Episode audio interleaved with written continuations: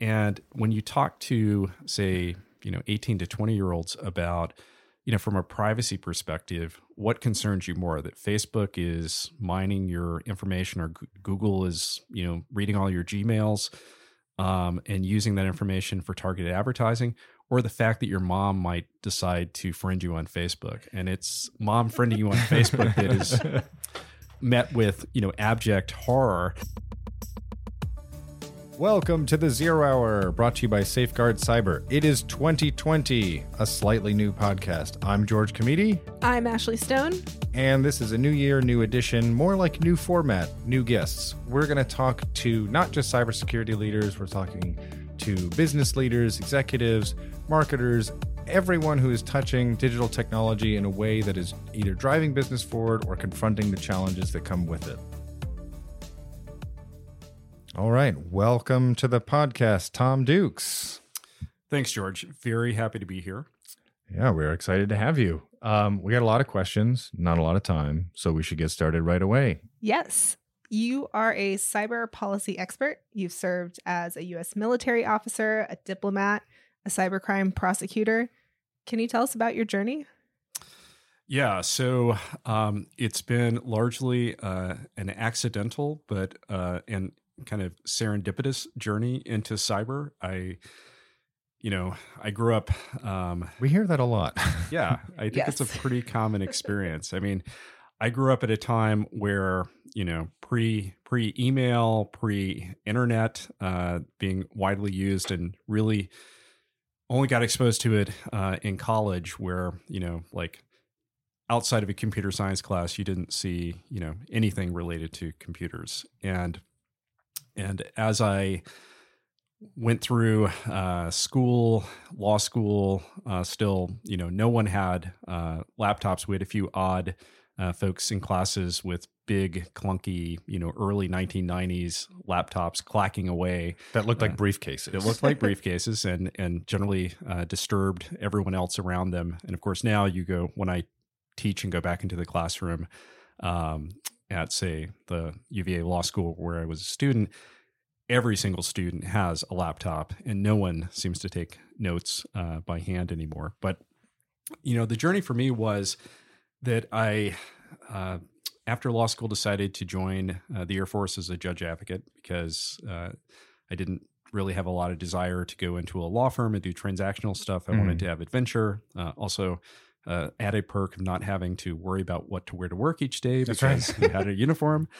And um, and so I spent uh, my early years in the Air Force as a mostly as a criminal prosecutor, doing a lot of uh, drug and also sex crime cases. And in the sort of late 1990s, we started to see um, in more and more criminal investigations that digital evidence was uh, an important component of it. So, for instance, you know, people were meeting in chat rooms, and mm. then uh, from there, meeting in real life and having you know criminal activity uh, take place. So I became one of the people who knew how to take an email or uh, information from a you know a Yahoo or or AOL chat room and uh, use it in a in a criminal investigation and a criminal trial. So just sort of again n- never planned it. it. it just sort of became an area uh, where I I gained some experience and became kind of the go to guy in the Air Force. And from from there, I ended up going to the Air Force Office of Special Investigations, which is their version of the FBI, handling all the major criminal investigations and counterintelligence investigations. And that was when I got exposed to uh, cybercrime and and and kind of uh, high level nation state related uh, computer hacking into Department of Defense networks and mm-hmm. the like. And spent a couple of years really immersed in in there, and as part of that job, made a lot of connections um, across the military and outside in other parts of the government, and that sort of naturally uh, led to the the jobs that I had after I left the military full time. So at the Department of Homeland Security, as they were first standing up, and then more relevantly at the U.S. Department of Justice in their at that time fairly new computer crime and intellectual property section. What what year was that thereabouts? So I joined. Um, I left active duty in the military in 2004. Spent uh, most of the year at the Department of Homeland Security, Mhm. and then in 2005 joined uh, the Justice Department. Okay. Yeah. So, I mean, in a storied career that spans kind of like the key cyber topics of our time, uh, spanning everything from cybercrime, as you said, but now stretching into free speech, human rights, basically the information flow across borders.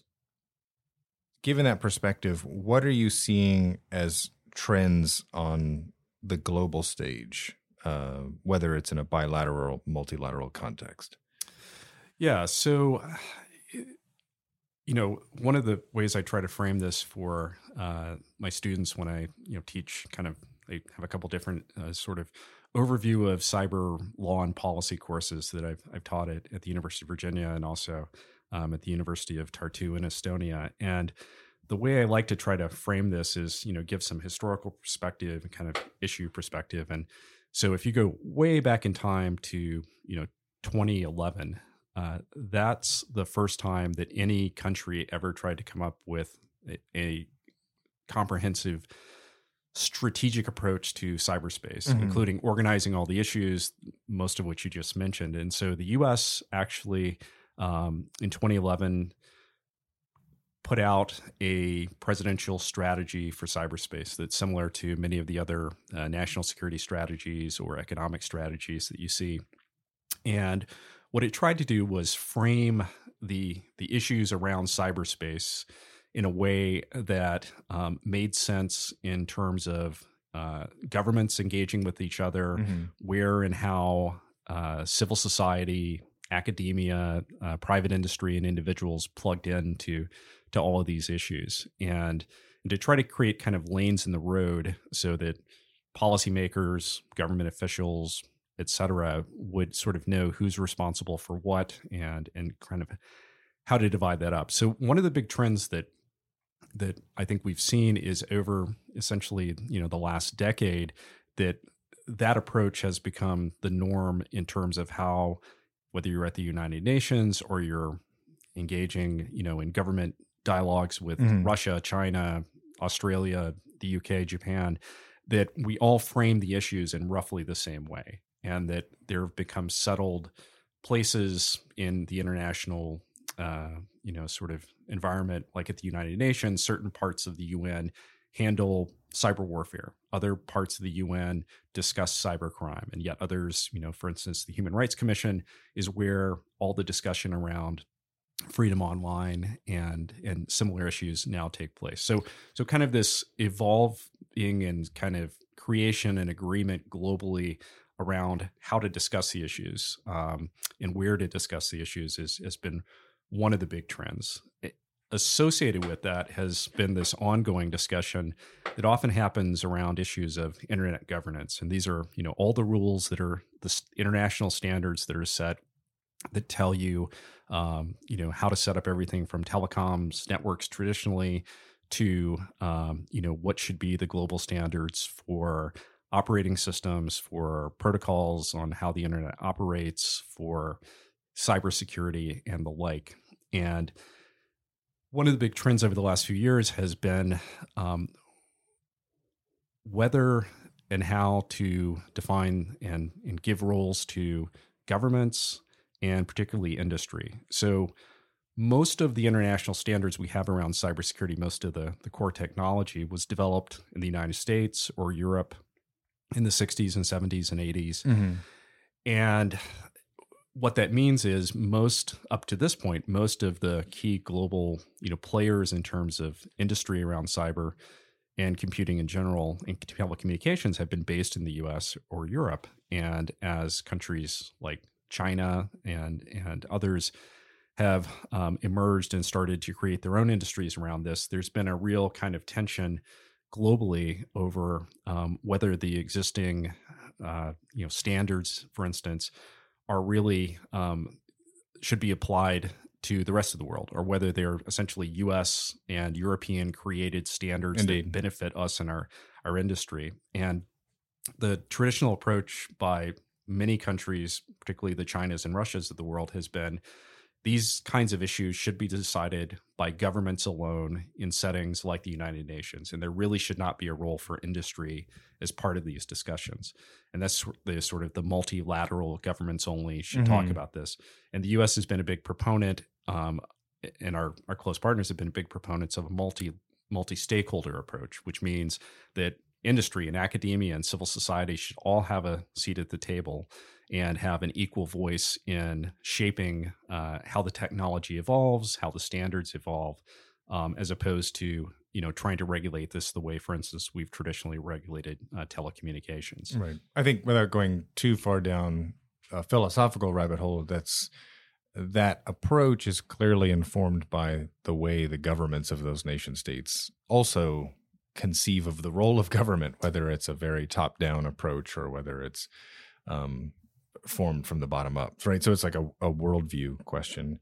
Um, and Ashley and I are very intrigued by this idea of crafting an international order or um, extending the existing international norms into cyberspace. We've brought it up with a number of people. Um, most prominently was Mikko Hypponen of F Secure, who pointed out, you know, one of the issues there is that you you don't have the same transparency, right? When it comes to, for example, conventional arms, we have a pretty good read on whether it's through treaties, intelligence, or satellites.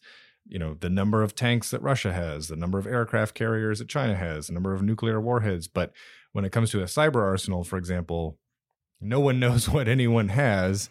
And they may be more incentivized to use it because if it's a vulnerability, let's say the crypto API in Windows 10, for example, you are tempted to use it before it gets patched or fixed. So I I was curious if you have seen uh, in on the front lines how people are grappling with that you know the conundrum of trying to extend an international order that doesn't it's not you can't layer it on perfectly in the same ways yeah that's one of i agree i think that's one of the more interesting um, both you know sort of academic theoretical mm-hmm. areas but also practical real world um, areas of of how do you apply these new cyber technologies in um, you know in, in, do they fit into the existing frameworks that we have or do we need um, an entirely new set of rules that's usually how things get get framed and there has been a lot of work um, again, primarily by governments over the last decade or so to try to uh, reach some international agreement on, for instance,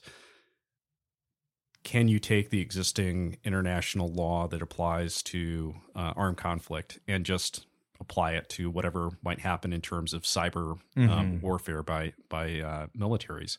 And the U.S. and and you know all of our partners and allies have generally said yes. That's you know there's nothing different about uh, cyber warfare than there is, you know, land, sea, air, or space. Um, the Russians and the Chinese have led a, a kind of a, a, counter effort, which is to say, uh, this is a whole new area that requires a completely different set of international uh, norms and, and, and rules. And, you know, a lot of that appears to be driven by a perception that the U.S., at least up to this point, has had a huge uh, head start in, and mm-hmm. superiority advantage over uh, particularly Russia and and uh, and China. Um, but what's happened, particularly in, over just the last two or three years, is you've seen uh, again industry uh, flexing their their their muscles a lot more, um, and you've seen a lot of calls by you know cybersecurity experts and and uh, and others um, influencing the debate to say essentially hey, governments alone shouldn't be deciding this. And so, for instance, Microsoft at RSA, you know, I guess three years ago proposed um, essentially a new global treaty um, around uh, a number of things, including use of force in cyberspace. Hmm. And and you know, in in this framework that they they were promoting, it would include a, a seat for you know entities like uh, Microsoft at at the table with governments deciding on what the rules of you know cyber warfare should be. Um, but kind of behind the scenes, there has been a lot of progress. Um, for instance, in the Organization for Security and Cooperation in Europe, which was one of those Cold War entities stood up after mm-hmm. World War II to help manage uh, conflict across the Atlantic. Um, they created many of the the norms and rules that guided how we navigated successfully through uh, the Cold War in terms of nuclear arms control and, and communications. And a lot of those have been uh, applied now to cyberspace. And the U.S. has a number of uh, bilateral agreements with, for instance, Russia, where we've recreated a lot of the same things from, um, you know, phones on senior officials' desks at the White House Mm-hmm. to you know uh, ways in which one can report and share information about hey we just saw a hack here um, in the same way that we might see what looks like a missile launch from siberia we have a way to contact the russians um, in near real time and, and ask them hey are is that you and and uh, and if so uh, you know cut it out and and if you don't, you know, we're going to do something in response. Uh, so, but all that stuff is very much in its in its infancy. But yeah, really really interesting uh, area to to think about. A lot of academics are are very much into exploring there. That's really interesting. And when you're talking about the role that business entities have to play, it makes me think a lot about Facebook. We we've talked about disinformation campaigns a lot um, on social media and the role that platforms have to play, especially as we think about election cycles and we've got one coming up in the US. What has been your experience with investigating disinformation? Yeah, so you know it, it's interesting because um, going back to what we were talking about a few minutes ago, in in terms of sort of a a global you know framework for thinking about cyber issues, the U.S. obviously uh, is has been traditionally probably the leading proponent of free speech, free flow of information online, um, and you know countries like Russia and China have tended to take a, a different um, approach, and that's very much carried over into how we think about um, you know cyber issues. So, for instance, the U.S. Europe, European countries talk about cyberspace and cybersecurity. Uh, Russia and China don't use that term. They they instead talk about information security, Mm-hmm. which they mean to include all the things that we would consider the infrastructure, the the networks, the the devices, um, but then also they think it's very important that uh, the information that is um, that is conveyed across platforms or that is made available, that that information also has to be regulated, and The get- narrative, the- narrative power. the narrative power and that and that governments have a responsibility to uh, ensure that you know that information is controlled and that individual citizens of a country have a responsibility to their governments and to each other not to engage in Mm-hmm. uh, online you know activities that could be uh, disruptive or or undermine the government so you know that's kind of there's this international framework and so then when we start looking at um, you know for instance what we saw during the 2016 and 2018 election cycles here in the us and what has been mirrored um, in in many other settings around the globe including in europe there are you know clearly nation states engaged in efforts to uh, whether you think of it as disinformation or misinformation but to use all the technologies that have been created by facebook and similar social media companies to to leverage those technologies in a way uh, that creates you know confusion that uh, exacerbates existing tensions that can even lead to people being uh, misinformed about uh, you know potentially the the place or date of of where they're supposed to go vote. And so that that's something that's that's really come up as as an issue. And and it in a lot of ways um, it looks like the traditional kind of area of information warfare and uh, psychological operations that you know militaries have engaged in uh, throughout you know history, uh, but now you can do it on on a scale and in in a and in a way that is very uh, difficult to to be able to uh, correctly identify or or attribute who is is actually behind it Mm-hmm. um, which which makes it like really difficult. So it's one thing to be able to identify that there are a bunch of actors accounts on Facebook or on Twitter that are uh, spreading, you know, a story that is demonstrably false about a political candidate. That's the easy part. Then understanding who's actually doing it and and is is the next step and then you know there's sort of this idea of like well technical attribution you can have a certain level of confidence that you know who who's done it but then if it's uh, nation state, there's this issue of you know essentially political attribution. You know, what do you then do with the technical knowledge you've gained? Do you call out that other country publicly? Mhm. Do you engage in um, you know some sort of response activity using your economic, intel, military, law enforcement tools?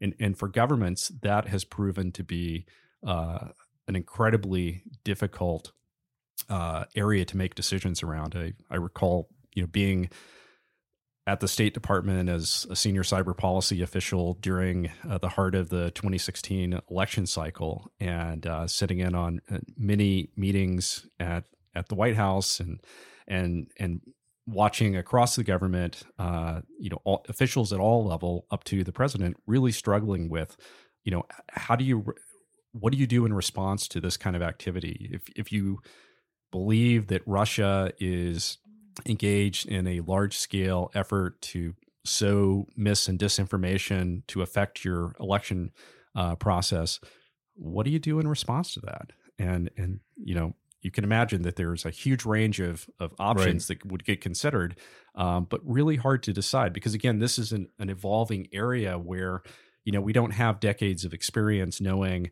okay It wasn't a You know. it wasn't a slow build like we saw from invention of the machine gun to trench warfare to like Right. there.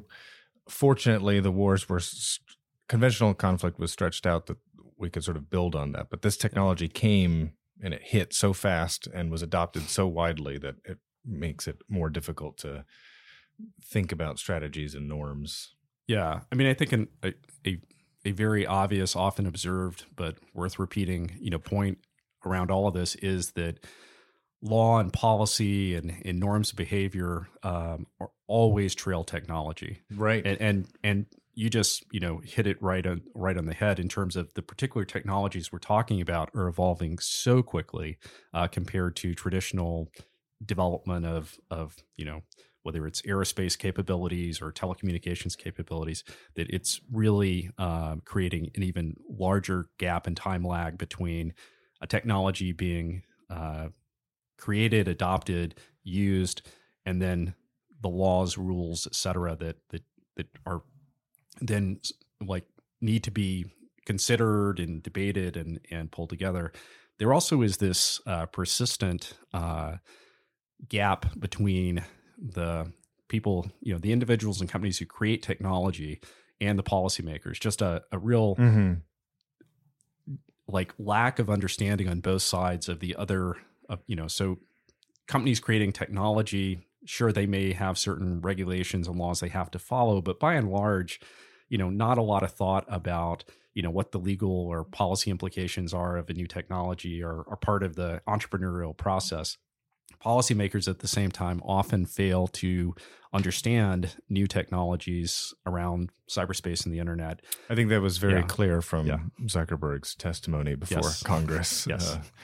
Uh, those questions were not prepared by the millennial staffers. Um, I did want to I did want to pivot a little bit from your government work into now putting the, the private enterprise hat on. So behind the scenes in an investigative capacity at the level of government, I'm sure you had a, a wider lens with which to view the cyber landscape. And I, you know, companies tend to rightly so focus on their own environments. I mean, that's their priority and that's what they have to focus on. But with the view of the larger landscape, I'm curious as to now coming back into the private sector, what would you impart to private enterprise? Like, can you give them something to better understand the risks they're facing? Because I think that they're only looking at part of the picture. Is there some trend that they should be innovating for? How do they prepare for these new risks?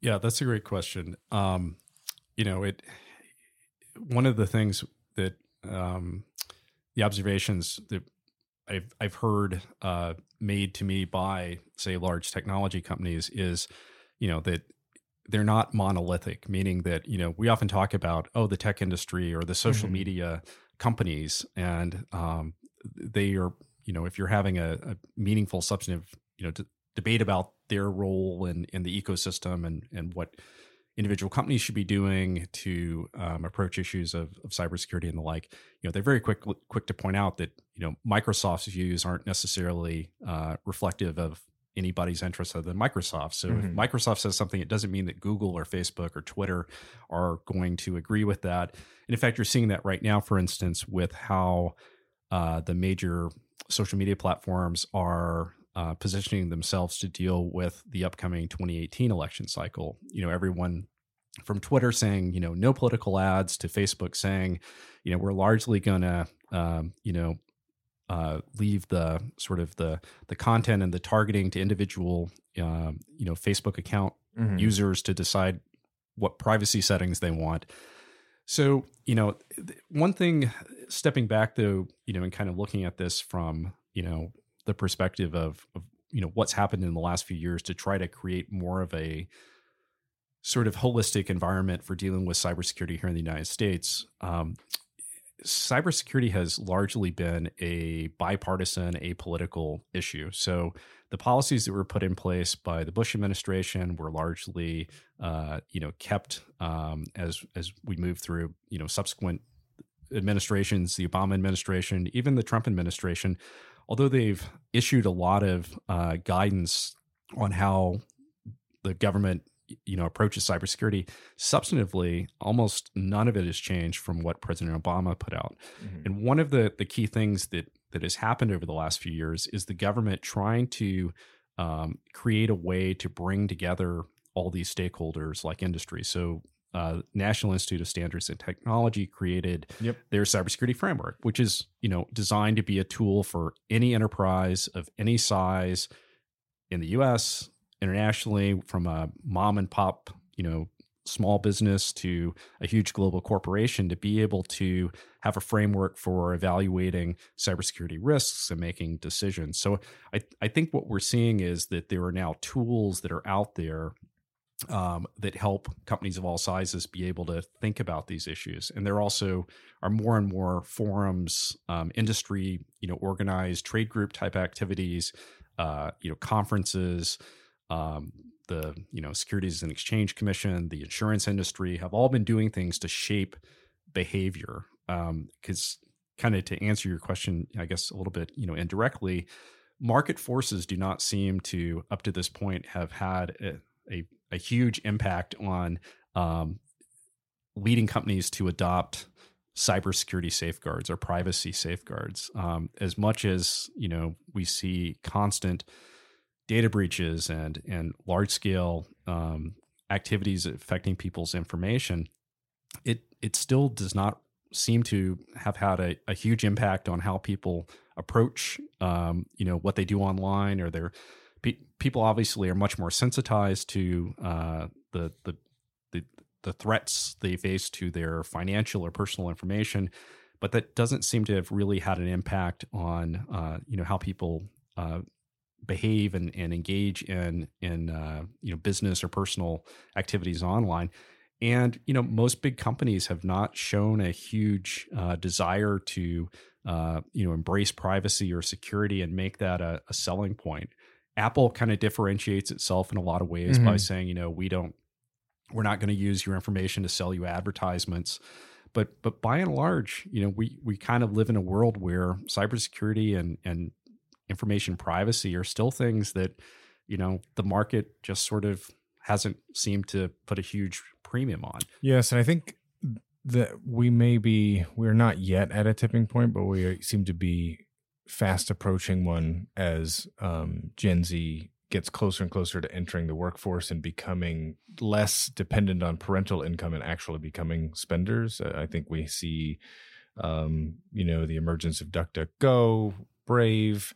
Uh, Mozilla has new ad blocking software, for example, and just yesterday, Verizon announced a privacy first search engine.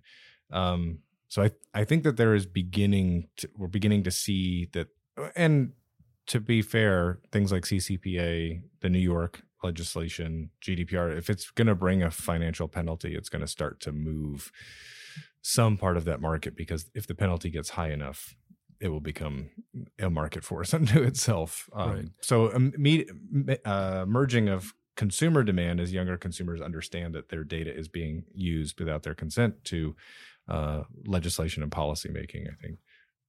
Yeah, no, I, I I agree with a lot of that. I mean, at least my anecdotal personal experience with, say, undergrads at UVA um, in in the classes I've taught there is they have a sophisticated understanding of you know how information is used by companies Mhm. and, and the privacy implications, but by and large, there's essentially kind of a an acceptance that that's Right. just the way the world works. And when you talk to say you know 18 to 20 year olds about you know from a privacy perspective what concerns you more that facebook is mining your information or G- google is you know reading all your gmails um, and using that information for targeted advertising or the fact that your mom might decide to friend you on facebook. And it's mom friending you on facebook that is met with you know abject horror as an idea and and not so much the you know the way in which the the information is being used. And and you're right. I mean a lot of the efforts that we're seeing you know particularly from the european union are you know government saying hey people you you don't understand and appreciate that you know your data is being used in ways that you you should be upset about and why aren't you upset? And so we as you know we as as governments are going to uh, you know impose rules upon um, you know companies and individuals that again are not necessarily uh, things that you know the public whether you're consumers or voters are are demanding. It's sort of a a top down uh, effort to to impose standards and i'm not saying that's a bad thing it's just that there seems to be a disconnect between what by and large people are demanding from governments and from companies well, when I think about yeah. systems of control, it's much harder to see the digital infrastructure, but mom is a very real Yeah. system of control that's very tangible in, in one's life. Right. And Yes. it's it's always seemed to me at first to be an education gap, but now that people are becoming more aware, I wonder why there is no urge urgency around that. Yeah, I mean it's it's a it's a great you know question that um, I think there's a lot of of uh, interesting opportunities for you know academic research and uh, Mhm. you know and uh, and and gathering more information about that and and maybe as more you know we're we're starting to see you know more and more companies like Safeguard Cyber that are you know building a a business around you know that's all about you know privacy protection uh, you know safeguarding against threats and and identifying uh, you know malicious actors that might be following your twitter feed. And i think as more and more that information gets surfaced for people it will allow them to individual consumers and and companies to make a lot smarter choices about um, what their interaction looks like in terms of i don't want to have those entities following me or i do want to tighten up my controls i, I think Mhm. a lot of it is just the lack of um, you know easy transparent uh, you know tools for doing that i mean you can certainly go into facebook or or google and adjust your privacy settings and and If Those you can find them. they've done a lot exactly but they're they're they're always buried deep in inside you know uh you know the the settings and so if you can take those kinds of uh, control you know tools and make them much more widely and easily usable then i, I think you would see a lot of people adopting that And um, so I do. I want to take a, a moment to return back to something you said at the beginning of your journey, which is that um, you you opted to become a judge advocate partly out of a sense of adventure. Um, so, given your travels, um, let's uh, return to the idea of uh, adventure. So, on a quick anecdotal note, what's sort of a a crazy trip that you've been on or an unexpected surprise in in crossing the oceans and and doing this work Yeah, so I've been very fortunate, uh, particularly with the State Department. I was able to travel to about 75 countries around the globe. Now, whoa s- some of those trips were, you know, four hours in the country before getting on a a, a, a flight, uh, you know, onwards. But um, the the part of the so, you know, I I'll kind of talk about three regions of the world that I've spent quite a bit of time in: Europe, Asia, and the Pacific, uh, and Sub-Saharan Africa.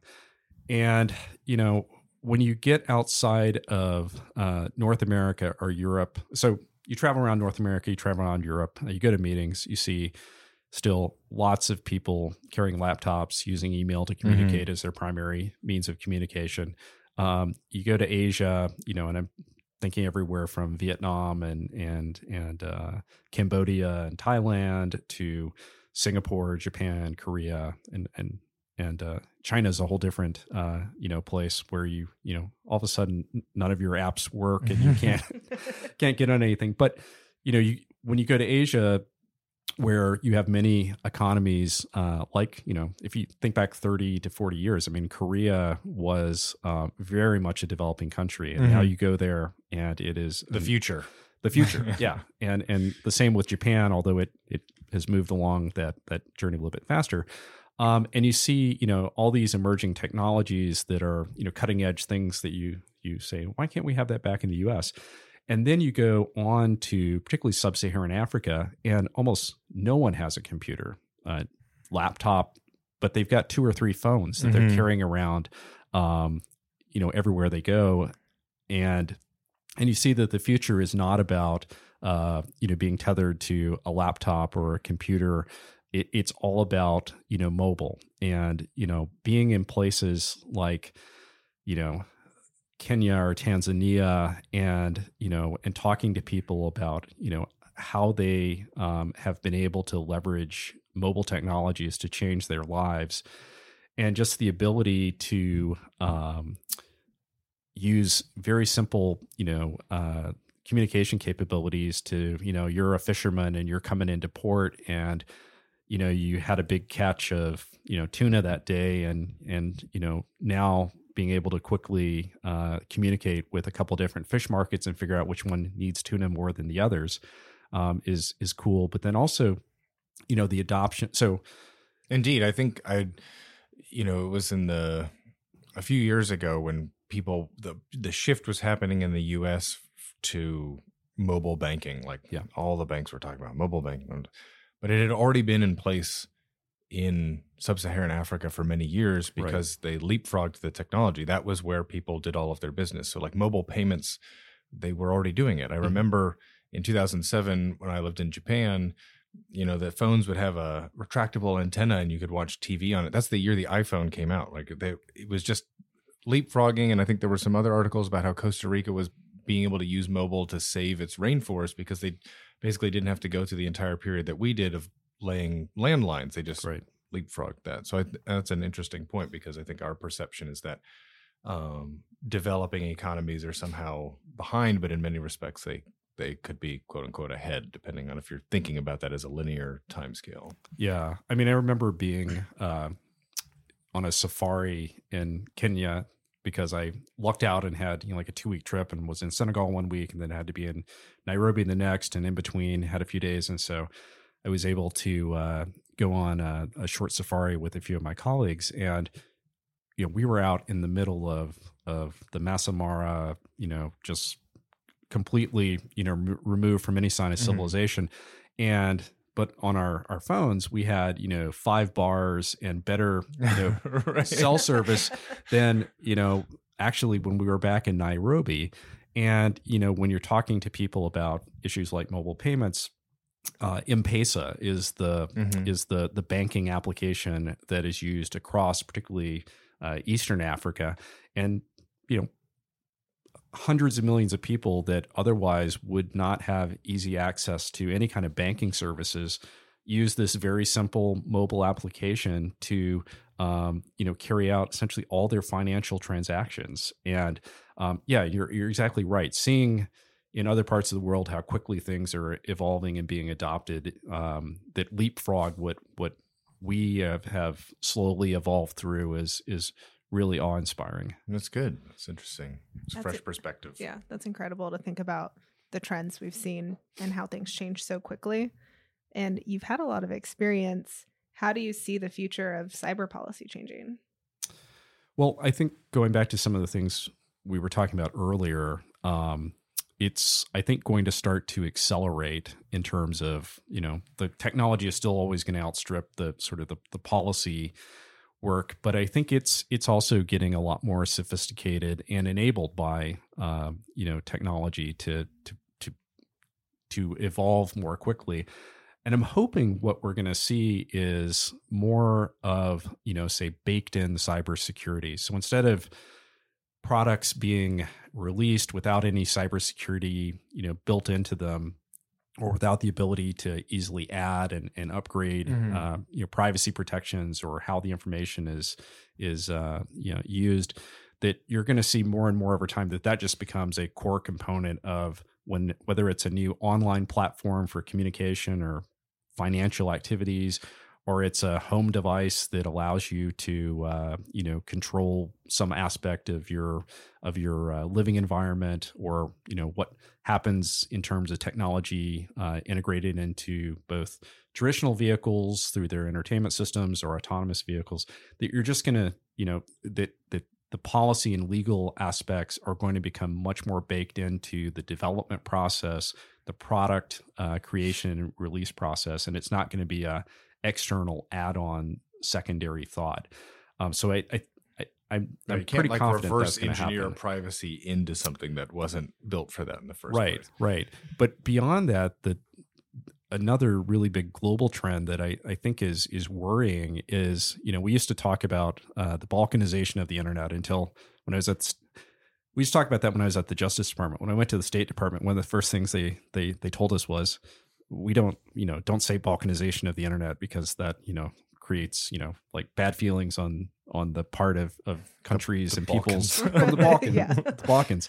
But this this idea that um you know countries are going to create their own closed environments whether you think of sort of the great firewall of china or other countries that you know have- Russia recently for, for years yeah have for years talked about sort of the theory of being able to have a, a contained environment that you know their own internet that doesn't touch the rest of the global internet you know always seemed like oh that that's never going to happen. But but the reality is it's happening and it's happening fairly quickly and a lot of it is enabled by uh, technology. And you know when you think about sort of the distribution of countries across the globe in terms of you know democracies and the, the way that we think of a democracy or that you would see in Europe compared to um, you know governments that even are ostensibly democracies but you know it, it really have you know one party control over what happens in their country.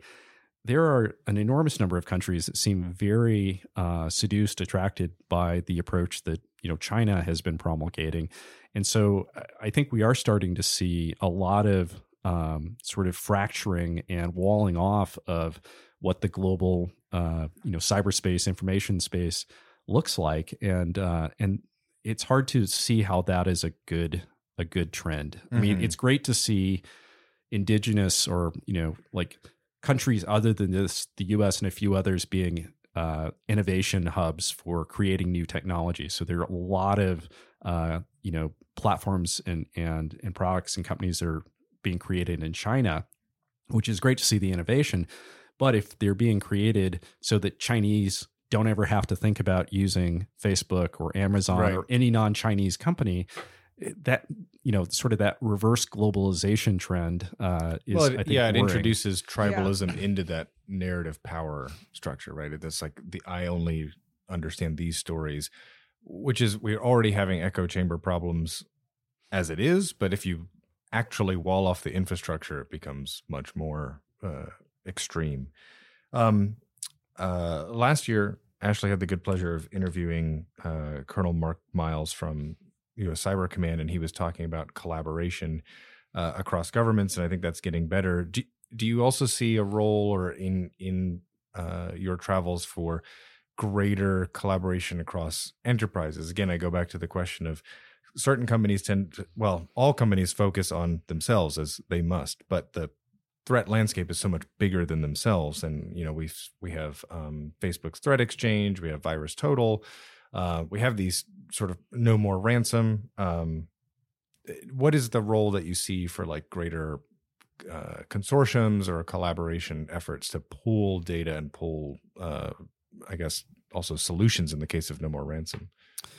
Yeah. Um, look, dealing with these challenges of, say, cybersecurity or any kind of technology challenges, uh, it has to be a team sport, meaning that there's a role for government, for companies, uh, you know, different industries to to work together collaboratively to to deal with these things. And you know, traditionally in the U.S. and European countries, there's been you know lots of concerns raised by companies about along antitrust lines, mm-hmm. and you know I can't share information with my competitors because you know it, it, it will violate those kinds of of laws. And and what the U.S. and and European uh, legal regimes have have done and the governments have have really tried to emphasize over the last few years to push for more information sharing between governments and companies and and between companies within industries across uh, industries um, has been to try to you know